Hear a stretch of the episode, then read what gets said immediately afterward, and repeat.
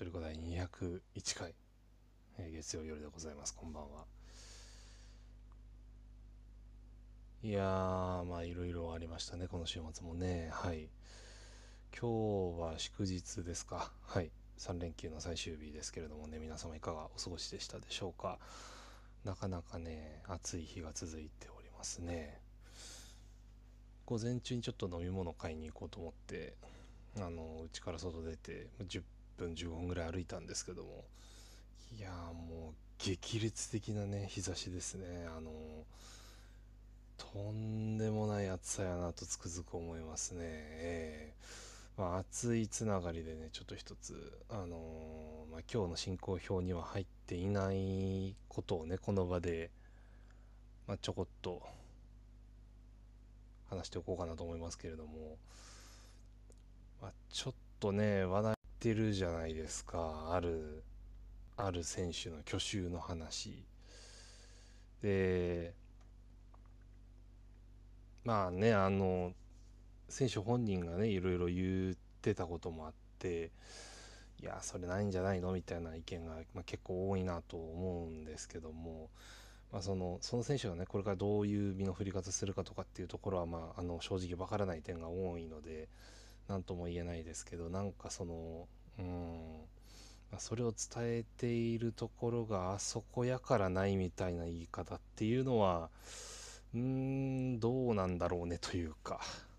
別にメディアの肩を持つわけじゃないですけど、あそこの記事もねやっぱり元にしているところがあって、まあ、そこまで辿ってどうなのかってとこまで言えるか言えないかやと思うんですよね。結構ニュアンスとかっていうのもあるし、僕も一時期そういう情報を追っていた時期があったんで、その辺はなるべくねこう追っかけるようにはしてたんですけどもね、なんかちょっと短絡的というか、なんか早がてんというかみたいな感じの話が結構多かったなと思っていて、そこ見失ってなんかいろいろ見えなくなっちゃうとこ増えるんじゃないかなと思ったんでね、はい、またその辺の話は改めて、まあ、ここでもね取り上げるようなことがあれば詳しくお話をしていきたいと思います。はい、ちょっとオーバーしちゃいましたけど、こんな感じですかね。でなんか意外とたどり着いとるやんみたいね。そうなんですよ。大丈夫でしょう。はい、まあって感じですね。去年も似たようなことありましたからね。はい。はい。本日パンダさんお願いいたします。マンデーナイトフットレコー。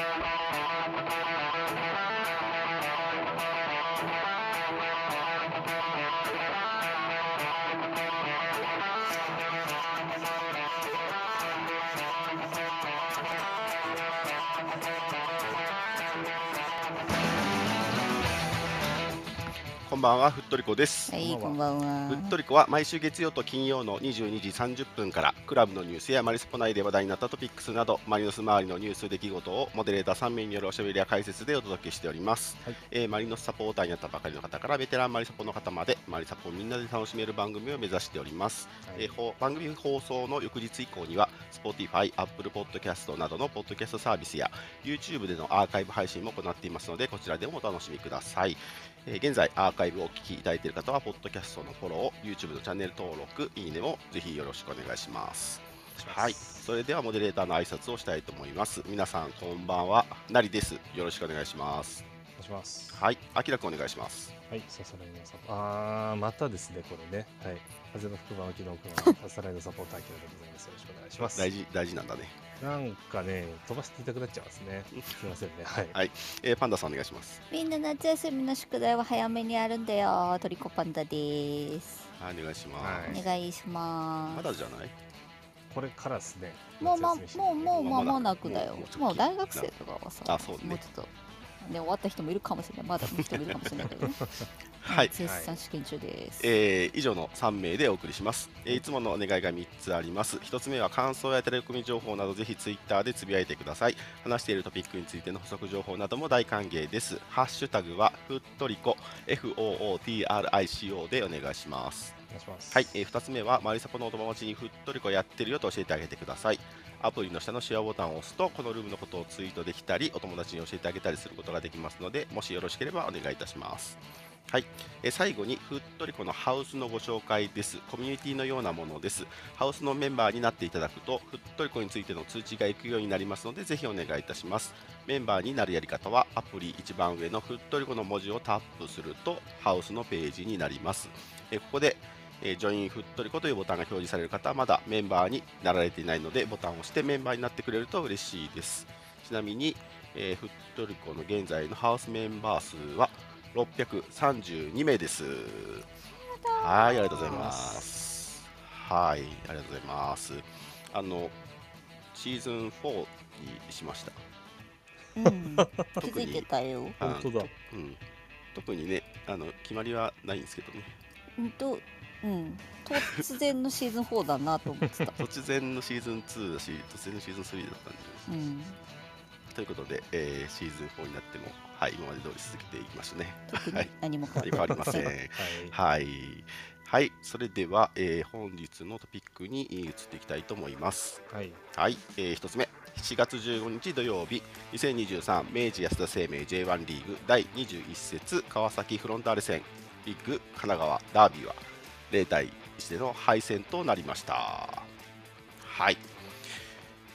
スコアが後半49分、車谷慎太郎選手ということです。はい、車谷だったんだよね。ね、その前もね、お見合いだし。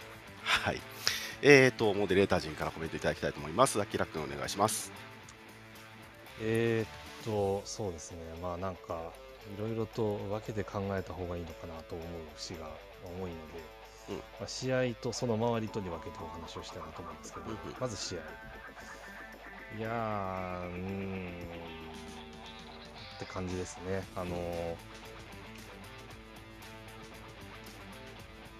簡単に言ってしまえば前半の決定機をしのめられればよかった、はい、まあ、そこに尽きるというか、まあ、その後も追い立ててはいましたけどね、やっぱり今回もアクシデントに泣かされているなというか。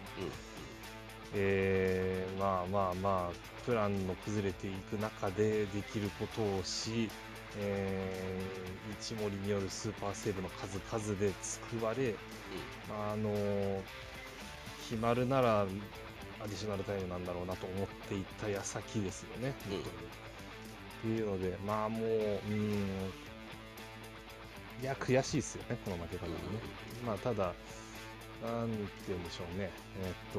まあ、神戸に、まあ、結局追いつかれてますよね、勝ち点のところで。で、2位にもなってますけども、まあまあ、まだまだ数字の上でって話だし、引き離されたわけではないので、そこは、まあ、追いかけていけばいいかなというところと、まあまあ、試合の内容はそんな感じですかね。で、その周りに関しては、びっくりしましたね、42,000人。39,800件で、金曜日の時点でそれで、まあまあ、そこまでいけば天気さえ良ければ上辺もありえるんじゃないかなと思っていたので、4万は超えそうだなと思っていたら、まあ、それを全然超えてきて、それはまあ雰囲気も良かったで、ね、至る所でいろんなイベントが行われていて、本当にお祭りみたいな日でしたよね。そこは盛り上がりとしてすごい良かったなと思うし、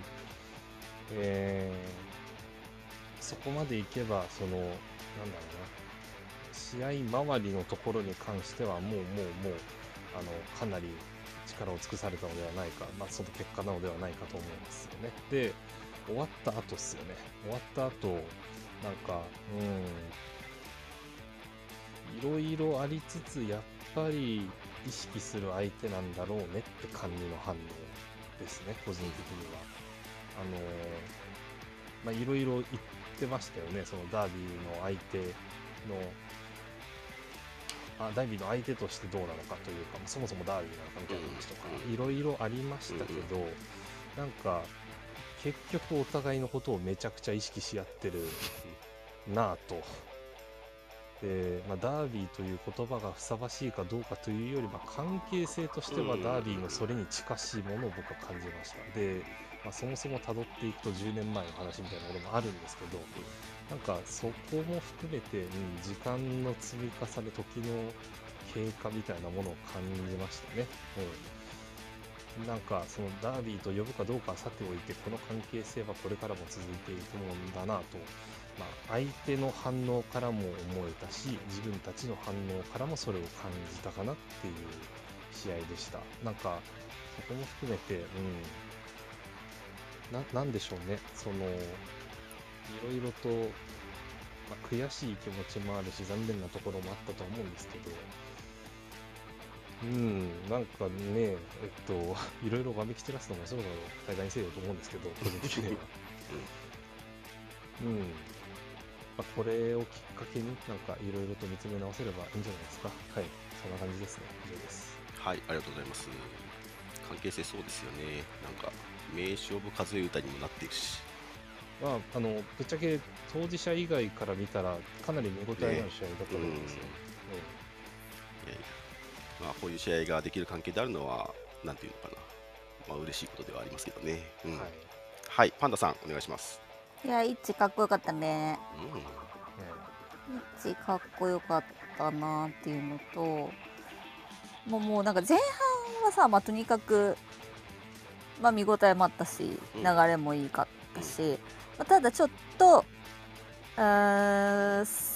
そこを決めきれないのはちょっとらしくないなみたいな感じの決定機だったかなっていう風に終わっちゃったっていうのもあって、まあ、なんか途中で、ずっと思ってたのは、川崎とか鬼木監督だったら多分だけど88分以降に試合決めて帰ろうとしてるなっていうのを途中で気づいて、だからこれはもうこっちに乗っからないのはもう絶対そうだろうし、向こうはね、今のうちのサッカーに多分川崎ついてっても川崎の HP 的にはちょっときついのも、まあ、もちろん分かってたし、だからそれに対してどう戦うかみたいなところが結局やっぱりそう、町田もそうだったけど、やっぱりプラスアルファがでも出せなかったじゃない、どうしても。もうメンバー的にもそうだろうし、で、まあ、前半で、まあ、残念ながらちょっとケニーが出られなくなってしまったので、後半はちょっとあんまり覚えてないんですけど心配しすぎて、上がっていく時の顔がすごかったから本当超心配で、もうちょっと後半はもうそれどころじゃなかったっていうのもあるけど、多分見てる人は面白かったね、でもね。まあ、そういう感想をねいっぱい見ますね。ともう前半は普通に面白かったと思うし、だから後半はいやもうこれどうするんだよっていう、どうすりゃいいのなんかね、感覚的にはクソ大雨降った突然の水沢と同じぐらいどうすりゃいいの状態だったの、気持ちとしてはね。暑いし人はいねえしみんなボロボロだし、これどうすりゃいいんだろうって思ってて、で多分絶対そこ川崎がついてくるのも分かってるから、そのバッチをどうやって当てようかっていう、どうしようどうしようみたいな感じでこっちもなってたから、もうピッチも多分まあそうなるよねっていうような感じで、まあ、このまま引き分けで終わるっていう線もあったかもしれないけど、絶対それはこっちも嫌だし向こうは多分もっと嫌だったと思うのね。だからで、そういう環境で最後1点決めて帰るっていうのは川崎の得意とするところだっていうのも分かってるから、残りの20分どうしようかなっていう気持ちのまま終わりましたね。もはや入っちゃったねっつって終わったっていう。だから、まあ、試合ちょっと見返してないんであれなんですけど、8月はうちのサッカーにとっては鬼門だよね、もうどうしてもね。きっともうこれはもう毎年そうなるんだろうなって思ったら、それどっから早めに準備していくかなんだけど、今年は準備できてたと思ったんだけど、やっぱりどうしてもちょっと人が足りなすぎるっていうのはねあったと思うんだよね、今節に関しては。だからなんか、まあ、しょうがないなって言ったらあれだけど、川崎には、ま、もちろん負けたくないんだけど、なんかもう誰も攻められない試合だったというか、そういう一日だったなと思いました、とにかく。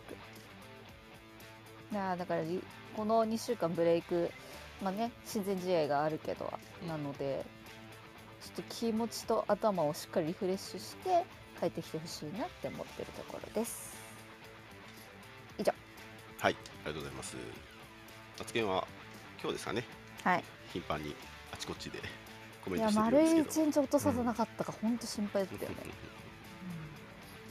しっかり検査してたんだと思いますけど、ね、はい、はい、ありがとうございます。僕はまあ悔しいですけど、まあちょっとどっちにも感情が触れますよね、やっぱりその、まあしょうがないっていうポイントがまあいっぱいあるのは確かなんですよね。まあ不慮の交代、しかも両サイドバックで控えに、まあ、普通にそのディフェンダーの控え入れてたとしても絶対足りなくなるであろう、まあ、状況になってしまったりっていうところがあったりとかで、最初のところを決めとけよっていうのも、でもその2人、まあ、その昨日の試合で言うと、おとといか、おとといの試合で言うとヤマディウスとエーベルにこれまで点取ってもらってきてて、さらにそこに今日ダメだったことで、それでそのダメじゃんって言い切れないし、そうっていうそのしょうがないポイントがいっぱい出てきちゃうので、まあってなりつつも、でも勝てたし、あとはやっぱその町田戦とのまあ共通点というかでいうと、やっぱりまあ相手がなりふり構わない状態でやってきている中で、それをねじ伏せてこそやっぱチャンピオンだと思うし、まあ、それをやろうとしてそれが達成できなかったのを見てしまうと、やっぱちょっとブーイングも分かるというか、したくもなっちゃうかなっていう、ちょっと揺れるのはありますね。まあ、だから見繰り合わせっていうか、このタイミングがそうなっちゃったんだろうなというふうにまあ思うところではあるので、その2週間3週間ね、まあ、うまく使ってほしいなっていうのが大きいし、まあ、そういう意味で言うとやっぱり全体のレベルアップっていうのがまだまだ必要なんだなっていうのをまあ思い知らされた部分では、この2年生のところにねありますかね。あとは前半の鍋子がめちゃめちゃすごかったと思いますね、僕は。前半っていうか、まあこの最近のアベレージがやばいんですよね。まあまあそうだけど、僕は川崎戦の前半鍋子はやばいかったですね、やばいと思いましたね。はい。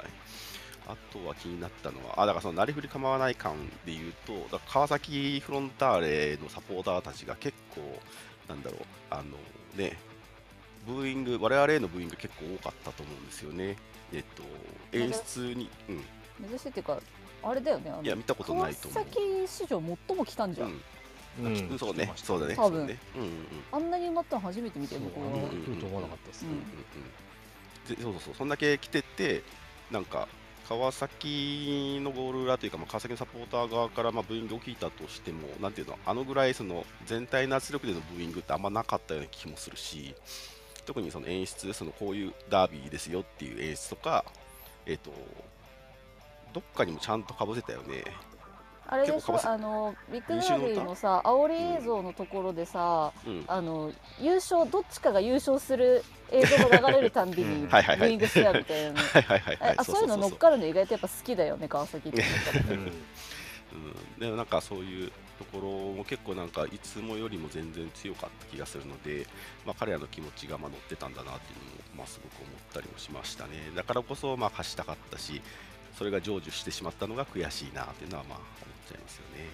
はいはい、っていう感じの試合ですかね。はい。あれを客観的に見に来たお客さんの立場になったとして、マリノスのホームゲームなんで当然マリノスのまあプレー一つ一つに反応が大きく出てたと思うんですよ、周りでも。っていうのをまあ90分プラスアルファやっているのを見て。どう感じたかなっていうのは気になるところですね。変な話、その大量得点で勝つよりも感情移入ができたんじゃないかとか、まあ周りの反応もねそれなりに大きかったんでっていう意味で、だからまあ本節に関してはそれで次のホームゲームにどれだけ来るかっていうのがまあ成果なのかなって気しますけど、次がガンバ戦8月12ですか。1ヶ月ぐらい空くんですよね。ここがまた気になるところですね。なんか本当なんかクソひどい試合を見すぎてさ、過去に、だからこれぐらいじゃびくともしねえのよ、なんとなくこっちとしては。だからもう逆に言ったらそれぐらいの気持ちで向こうも行ってほしいというか、選手も。こんなもんで落ち込まれて困るの。できているところもちゃんとあるんだから。っていう感じだよね、うん、もうここ最近の敗戦に関しては、はいはいうん、よっぽど町田戦の方がひどかったっすよ。いやひどかったよ、ねね、この間の我々感想一律みんなひどかっただってそう情けないそうあれはひどかった、ね、本当に、ね、今後も太り方で全然そうあんな日はない、あんな感想会はないんじゃないかって気がするけど。いや本当本当、今シーズンワーストをあれで収めといてほしい。まあそうですね。だからまあ今パンダさんが言われたみたいなことは結構マルコスのねインタビューコメントがそれに近いようなことを言ってたかなと思いますね。まあ木田君はねやっぱりそのサポーターの感情っていうのもまあ考えてまあ寄り添ってコメントをしてくれてたけど、まあマルコスはどっちかというとそれよりもまあ自分たちをもっとできるもっと信じてっていうのを発信してましたね。はい、それでいうとあれっすね、クラブから毎試合試合後の様子を収めた動画出てるじゃないですか、うん、川崎戦に関しては特に何もキャプションというかコメントというかあれすごかったね、動画だけ出てた、うんうん、あれもそうだね、あれはすごかったよ、あれが僕はあれに非難合々になるのがわからないんですよ。いやあれはねすごいなって思ったんだけど、なんだろうな、クラブからチームに対するメッセージだと受け取ったんだよね私はね。僕はそうっすよ。いやなんかこれができる信頼関係今あるんだなって思って、すごいなんか感心してしまったっていうのもあるし、なんかあれは今までにないパターンだったからちょっとびっくりはした。でもそれをなんかまあ美談にするんじゃねえっていう意見が結構多かったんですけど、うん、あれは美談にしなきゃいけないんですよ。どっちかっていうとなんかそういう美談っていう話じゃないんだよなあれ。そうあれはこれから美談になるものだと思うんですよね、うん、っていうかそうできるチームにならないかんぜっていうメッセージかなって思いましたけどね。いやすごい、うん、いや今までだったら隠してもおかしくない場面だし、うん、出ないことが普通ですよ。そう、それをわざわざ見せたんだから、その度胸はすごい感じたよね。なんか、うん、クラブとしての。だし、まあ、あれもまあその一つのトリガーとして、ある意味クラブが掲げてる喜怒哀楽の話ですよね。っていうのはちょっと垣間見えた話というか、うん、あれにドライブされてる自分たちがいるぞっていうのもちょっと一歩引いた視点で見てほしいかなというか、まあ、僕はあくまで自分自身に対してそう思ったんですけど、やっぱマリノスに感情突き動かされてんじゃん俺らと思って、うん、それをどう捉えるかっすよね。僕らもだからあれを見せてほら選手もこんなになってんだよっていうのは言いたいわけじゃないもんね、うん、いやそこは絶対に違う、うん、そうっていう意味でね出してきてるから、そうここはうまく捉えられるといいなと思いますよね、うん、はい。ではもうちょっとだけ、はい、はい、川崎戦の話をしますと、まあ、一森君の、はい、PK ストップをはじめとして素晴らしかったですね。家長を止めたもんな、素晴らしいですね、うん、はい、うん、すごいよね、はい、で本当にすごかった、うん、あとは主審の方ですね。はい、なんていうの、ゲストじゃない、交流はい、カミス・モハメド・アルマルディさんで、第2、第3、第4、副審と第4の審判は日本の方がやられてたそうですね。 VAR もそうですね、すごいそうセットじゃないんだ、主審だけなんだ、そうセットじゃないけど、まあ前回もそうか、でもなんか良かったですよね。前回の交流もさ、うち割り当てあったよね。そうだね、プレミアかなんか、そうだね、はい、まだいるんじゃないかな、はい、っていうのもあったり、あとは森永製菓さんのインゼリーデーでしたね。はい、いや冠で勝ちたかったですよね、そりゃね、本当にね、うん、はい、ランサットさんの企画もかなりの人が参加されたようで、はい、いっぱい流れてきますね。すごかったっすね、すごかったね、うん、一番びっくりしたのは、ランサットさんのスタッフがマジで多くて、ああ冠試合だけってマジで思ったんですよ。確かに確かに。それぐらいのレベルの規模感でしたね、あれね。すごく楽しそうにやっていただけるところがまたね。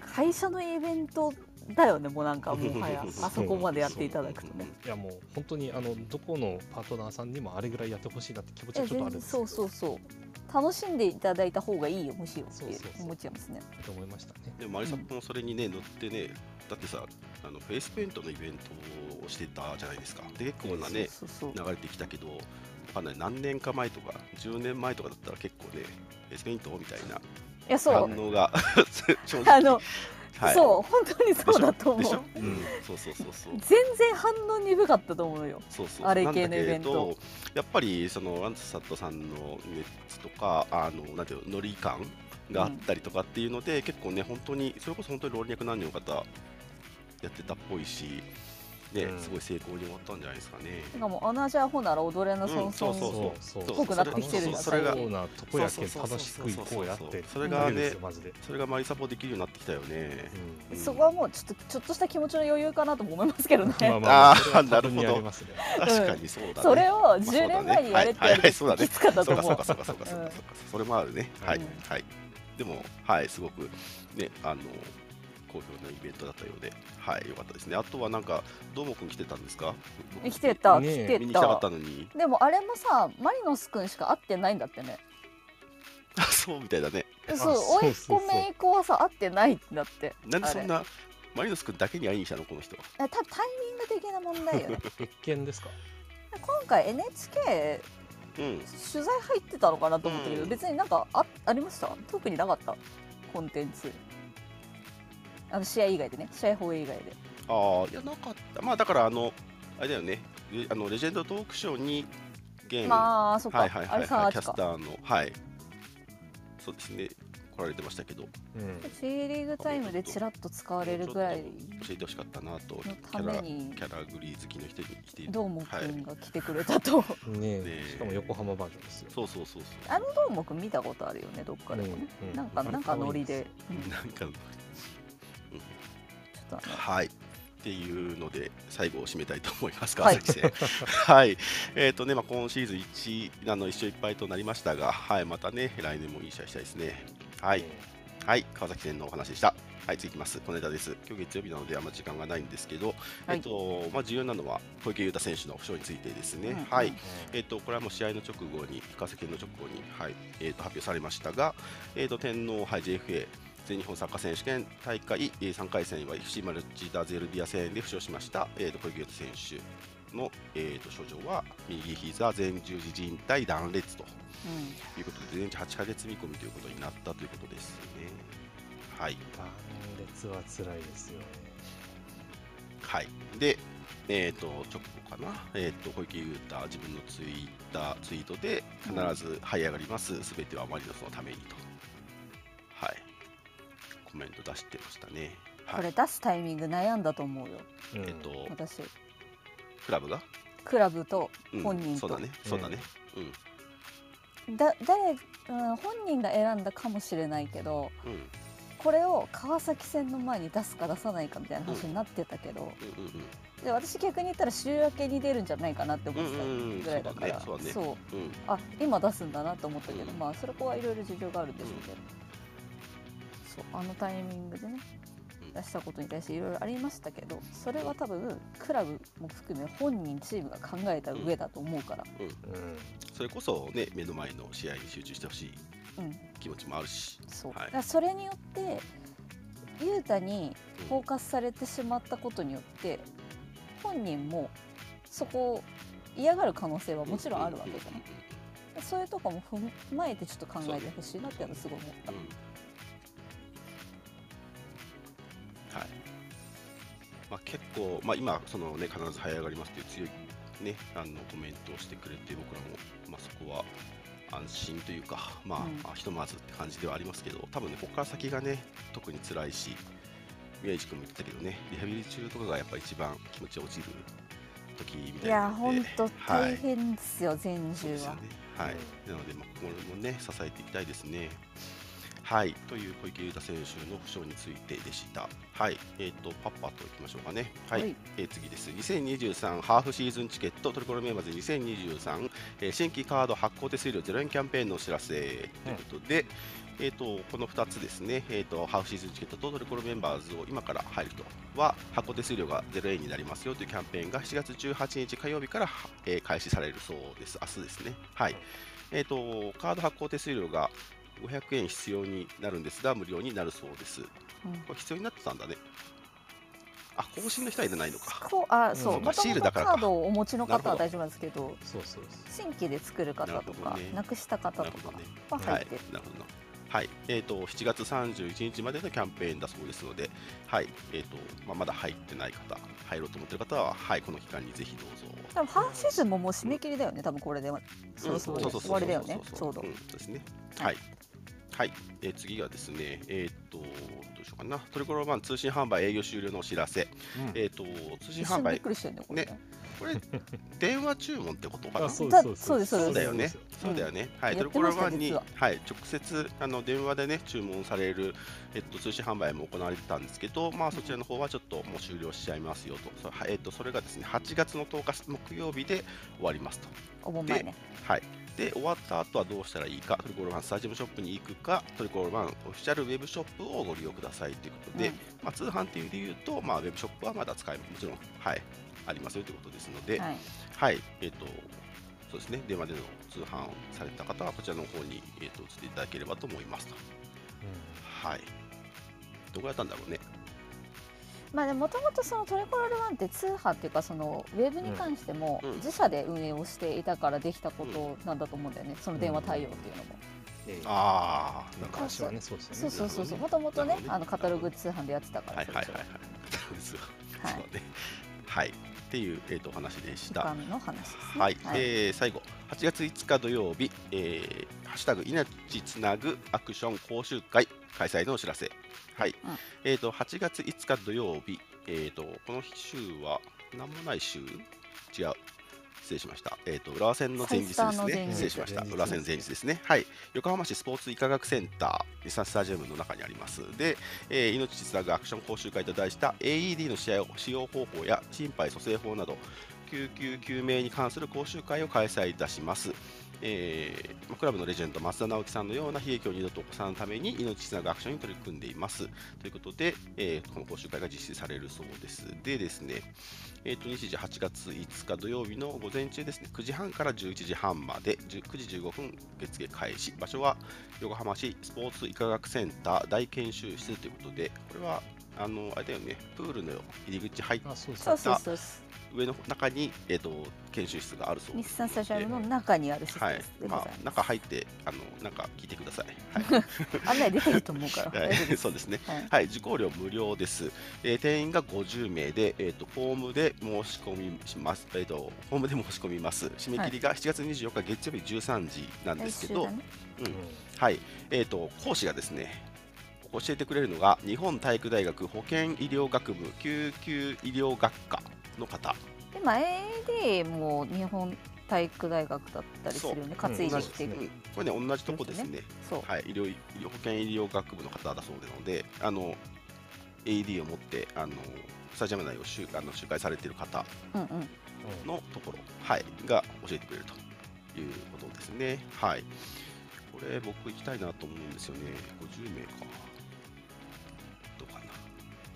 はい、まさにね、藤本純子さんをはじめとした救急救命の対応の話も、はいね、したばっかりですけどね、はい、ぜひぜひ、はい、対応できるように、ね、なっているといいかなと思いますね。うん、はい、そんなね、難しく僕受けたこともあって、もう一回受けたいなって感じなんですけど、そんな難しいことではなかったりするので、AED 使うだけだったら本当にここで一回聞けば多分大丈夫。AED だけだったらね。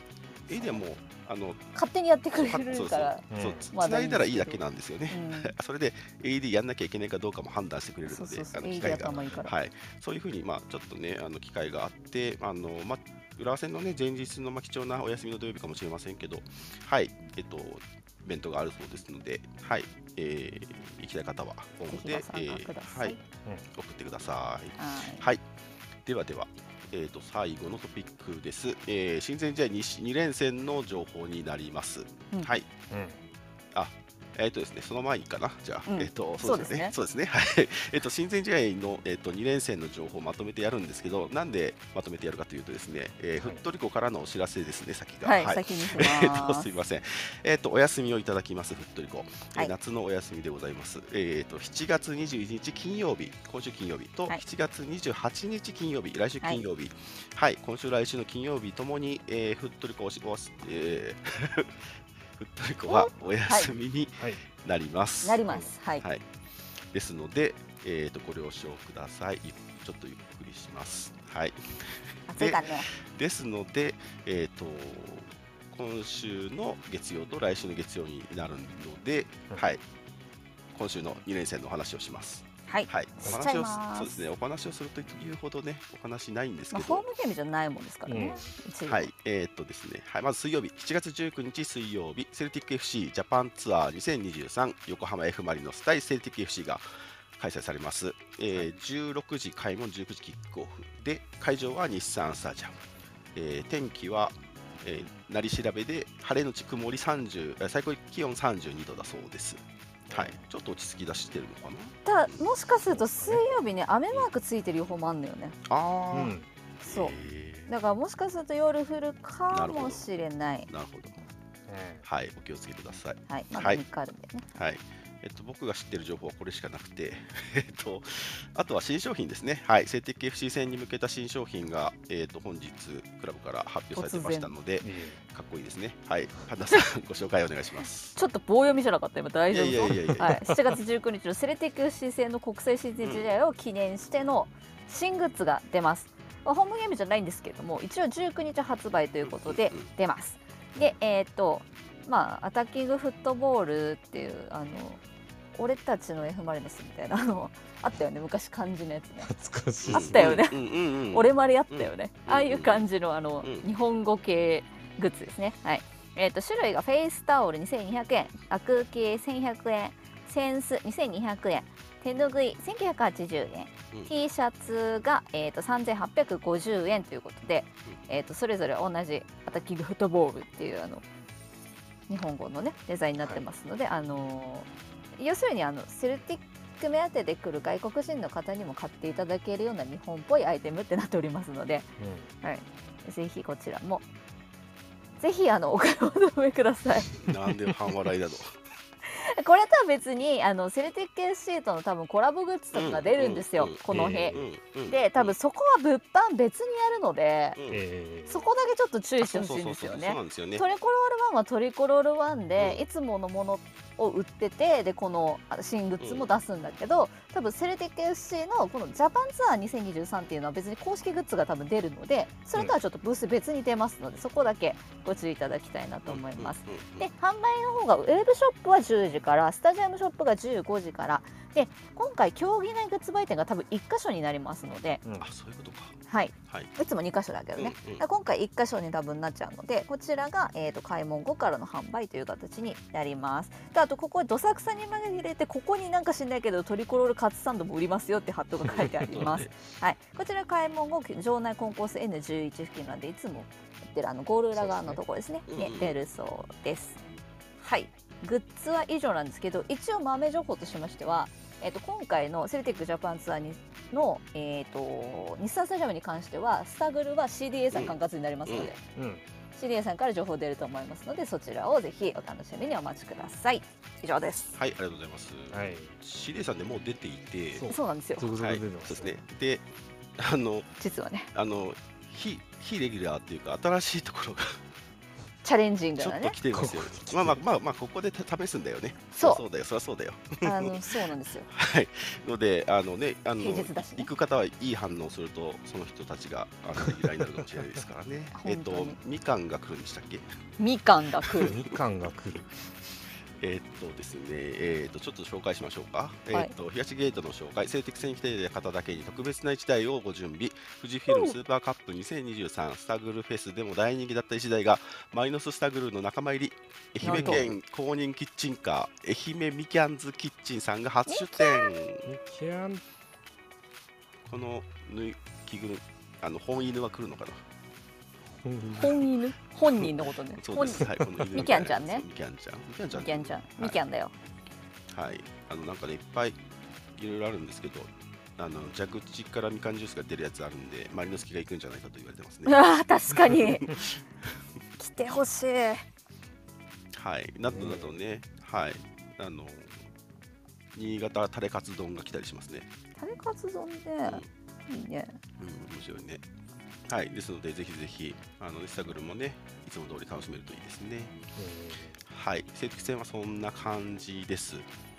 試合の話とかは大丈夫ですか？はい。ボスじゃない。はい。メンバー来ましたね。あ、そうだね。はいはいはいはい。到着。はい。来てましたね。到着しました。新監督での練習ってやったのかな？だって今までポルテモネンセと試合してたよね。そうそうそう。昨日だか一昨日だか。トレーニングはもうやってたはずですね。始まってて練習試合でポルテモネンセとやって、そこから日本来たんだよね。なるほど。ポルトガルからね。じゃあちゃんとそのあれなんですね。プレシーズンマッチって感じなんですね。あ、ちゃんと向こうはもうキャンプの一環でやられる感じなので。よしよし。はい。いやメンツがどうなるか。うん。ねえどうなんだろうね。こっちもね。向こうもそうだけど。特にこっちだよね。どっちかっていうと今回の場合は。まあ特にねこの2連戦もあるし。ちなみにですけど松原健さん多分出られないのでの浸透になりますので少なくとも。6日はかかるので、多分シティ戦もちょっと厳しいかなっていう感じです。ねえ、ユニフォームせっかくさ友樹と交換する予約してたのにね、まあ行くんだろうけど、まあスタジアムには来るでしょうけどね。ちょっと得られないです。はい、セット戦の方はね、まだチケットもありそうですので、行きたくなった方はぜひぜひ。かなりあったよチケット。はい、そうですね。はい、見たら。はい、でもう一つ、7月23日日曜日、明治安田 J リーグワールドチャレンジ2023横浜 F マリノス対マンチェスターシティ FC が、はい、行われますね。はい、こちら会場は国立競技場、19時キックオフで開門時間は知ってる？チケットに書いてあったかな？ちょっとすみません、分からないですけど、はい、で、なり調べ天気でいうと晴れ時々曇りで最高気温32度でした。うん、一緒かな。はい、でこちらはすでに発表されてますが映像配信メディアのレミノというドコモがやってるらしいもので、うん、独占無料生配信がされるそうです。あとディレイで TBS だっけ、はい、夜中にあ、変わってんだだったと思います。はいでこちらの話でいうと、チケットはだいぶ売れてますね。かなり、はい、すごいねやっぱりね、うん、いい席しか残ってないですね。はい、なのでリセールも出てるのかな。そうこっちの試合はねリセールできるんで、いつものそうだよね J リーグチケットだもんね。はい、ですね。であとは発表されたのでいうとイベントを1個発表されて、明治安田 J リーグワールドチャレンジ2023パワードバイドコモにおけるハーフタイムショーにグローバルボーイズグループ JO1 が出演されると。あれですね。スーパーカップに来ていただいてた。今回もまた来ていただけると。はい。もうじゃああれですね。J リーグの宣伝はいっぱいしてくれるっていうことで。もう専属グローバルボーイズグループということで。はい。よろしくお願いします。はい。こちらの方は試合の話。来れない人がいますね。結構ね。そうですね。まああれからシティも移籍が結構いやそうなんですよ。前回の4年前とはだいぶメンバーが変わってるので、いやもうねこの間の優勝メンバーからもさらにすごい変わろうとしてますからね。まあそういうところはフレッシュな気持ちで来るでしょうね。はい。まあ結構ね、まあ2019年の時の話を皆さん聞いたりすることもまあ多いと思いますけど、確実にこの試合から変わって優勝にね向かっていけた横浜 F マリノスだったので、めちゃめちゃ雰囲気良かったんだよね。超楽しかった。親善試合、過去の親善試合の中で最も雰囲気が良かったシティ戦に関しては、ねっていうね。はい、あと今回国立なんで、びっくりするほど多めに水は持ってった方がですね。そっち。そうだね。2週間前の感想です。はい、ああなるほどなるほど。確実に私、昨日メイン側スタンドだったんですけど、うん、ゲートの真横は多少風が入ってくるっていうことが多かった、うん、特に2層ね、うん、2層はかなり結構きつい、2層1層は、うん、なので、まあうんねまあ、あと席もねちっちゃくて外に出るのも大変だったりするので、多分一番過酷なの2層だと思うんだよね、うん、後ろが半室内みたいになってるから、うん、1層の方がまだ後ろ空気抜けそうな雰囲気あるけど、まあ、ただ前がちょっと深いんで、うん、どっちも大変なことには変わりございません。2リットルペットボトル持ってっても全然なくなると思いますよ。特に応援する人はね、いや応援する人は本当そう。最低1リットルだよ。はい、ということで、日曜日の試合の話でした。はい、はい、本日のトピック以上になります。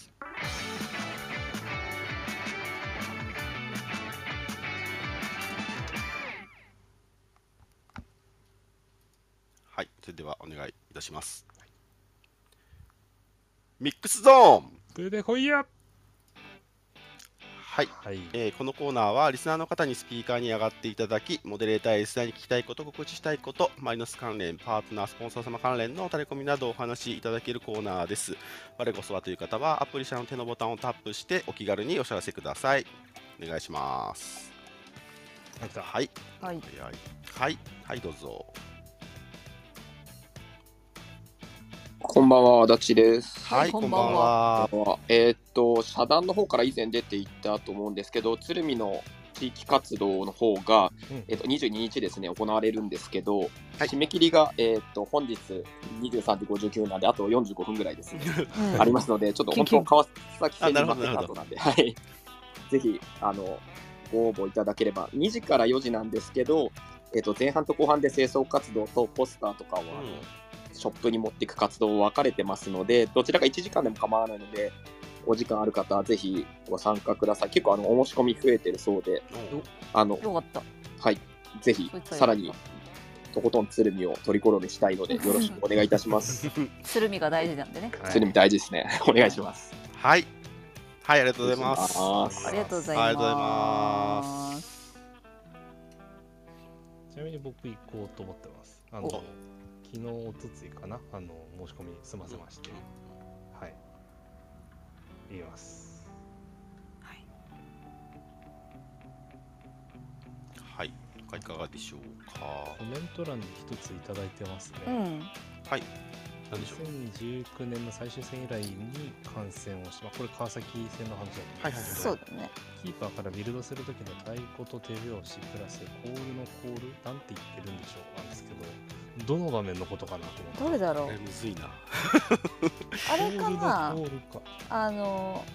もともと手拍子応援だったやつにちゃんとついたやつかな。あれか。ありそうだな確かに。あれっぽくない。ですね。あれだとだってコロナ禍でできた曲だもんね。あれは完全に。ですね。ちょっと新しいことやってみようかな。大丈夫かな。音量大丈夫かな。音量ちょっと心配。音量心配だよね。音量心配だからね。ちょっと皆さん気をつけてくださいね。あ、ちょうどいいちょうどいい。ちょうどいい。これかな。こ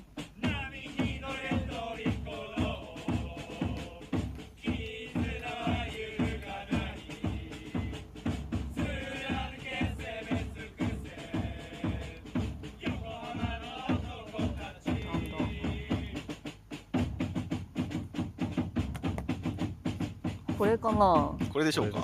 合ってるかな。多分これじゃないかな。多分ですね。波に乗れトリコロールで検索していただくと、そうですね。YouTube なり、はい、見ていただくと分かるかなと思います。きっとこれ。これでやってくれ。これじゃなかったら。これじゃなかったらですね。F マリノスチャントというサイトがございまして、はい。そこにあるかな。はい。じゃあ終わりますね。はい、ありがとうございます。これですかね。これ一回一回しだけやんなかったっけ。一回しか。一回しっていうか、まあちょこっ一回やったような気がするんだけど、やってないっけ。この日じゃない。この日。最近私これやってる。違います変なの流しちゃったよ、はい、え、町田じゃないよな、多分日産だった。日産でもやった。あ、そうそう、久しぶりにやった気がする。やったよね、うん、しっかりやったって、やってた、うん、やったような気がするんだけど、やってなかった、ごめん。はいはい、これじゃなければ、あれですか、最近追加されたあれとかですかね。はいはいはいはいはいはいはいはい。名古屋線から始めたやつですかね。どんどん流せばいいの。時間に限りがあるんだわ。ぜひハッシュタグつけてこれって言ってくれれば、はい、分かるかと思います。皆さんね、気になる日程発表の方は次回の月曜日のフットルコでやりますので、そうや、はい、お待ちくださいね。あ、そうですね。はい。あと、さだちさんもいただいてますね。やっぱ TBS だそうですね。マンチェスターシティ。はい。こちらでしかも帯の慎太郎くんが実況やるそうです。おっと。はい。ありがとうございます。さだちさん。たどり着いてしまった。はい。これはそう、それで見たのかもしれない。慎太郎君ツイッターで見たのかもしれない。はい。あともう一個いいですか。はい、どうぞ。サッカー新聞エルゴラストから、質問大募集、宮市亮選手に聞きたいことを受付中ということで、期限は7月24日月曜日までに、フォームから、回答して、フォームもしくはツイッターの引用リツイートで、つぶやいていただく形で紙面形成8月になるそうです。で、これは小林さんが、はい、担当している、トピックというかものらしいので、楽しみですよね。ちゃんと質問したら多分ちゃんと返してくれるんじゃないかなと思うので、ぜひぜひ、はい、宮市君への質問を投稿してみてください。はい、サッカーダイジェスト TV でマリノススタグル特集やってます。はい。よかったらご覧ください。そういろいろな、うん、そういう人来てた。そうなんですよね。はい。あ、すみません。やっぱほらやってないん。川崎戦じゃないって。あれじゃあ違うか。うん。なんやろうね。どれだったっけな。もう少し短いやつか。短いやつ。だからじゃあもう名古屋戦で発表したやつってことですね。そう思いつきしてツイッターでちょっとフットルコつけて歌っといてもらっていいですか。すみません。はい、すみません。時間がね、月曜日なんで。熱くなれトリコロールかもしれないですね。あれ上がってるのかな、どっか。もうでしたっけ。この間の発表会は見たけど。ああ。かっこいいですよね。これかな。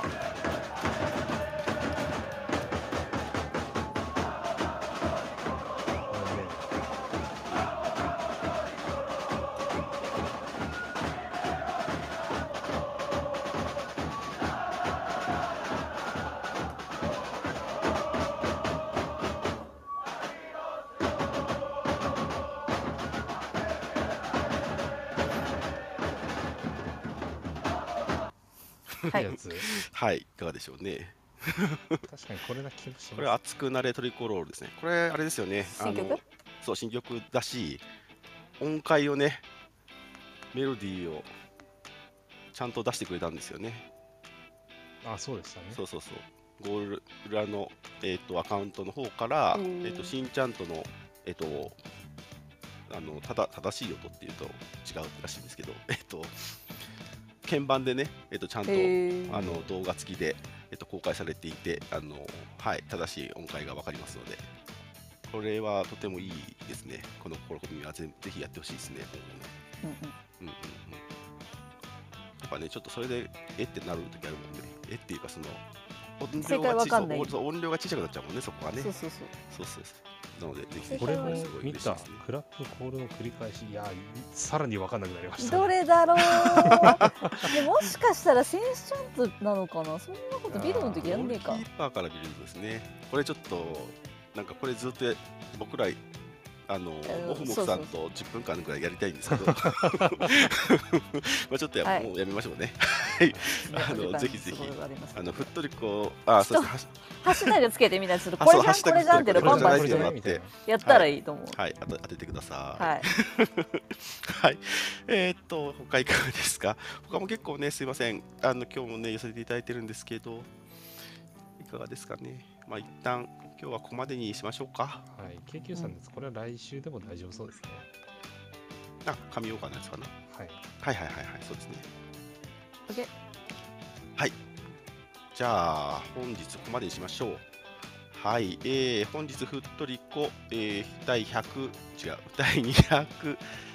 回目でした。はい、そこまでお聞きいただきありがとうございました。はい、はい、感想タレコミとあとさっきのちゃんとの答えハッシュタグふっとりこでお待ちしております。はい、はい、放送翌日以降にはポッドキャストや YouTube でのアーカイブ配信を行っておりますので、よろしければお聞きください。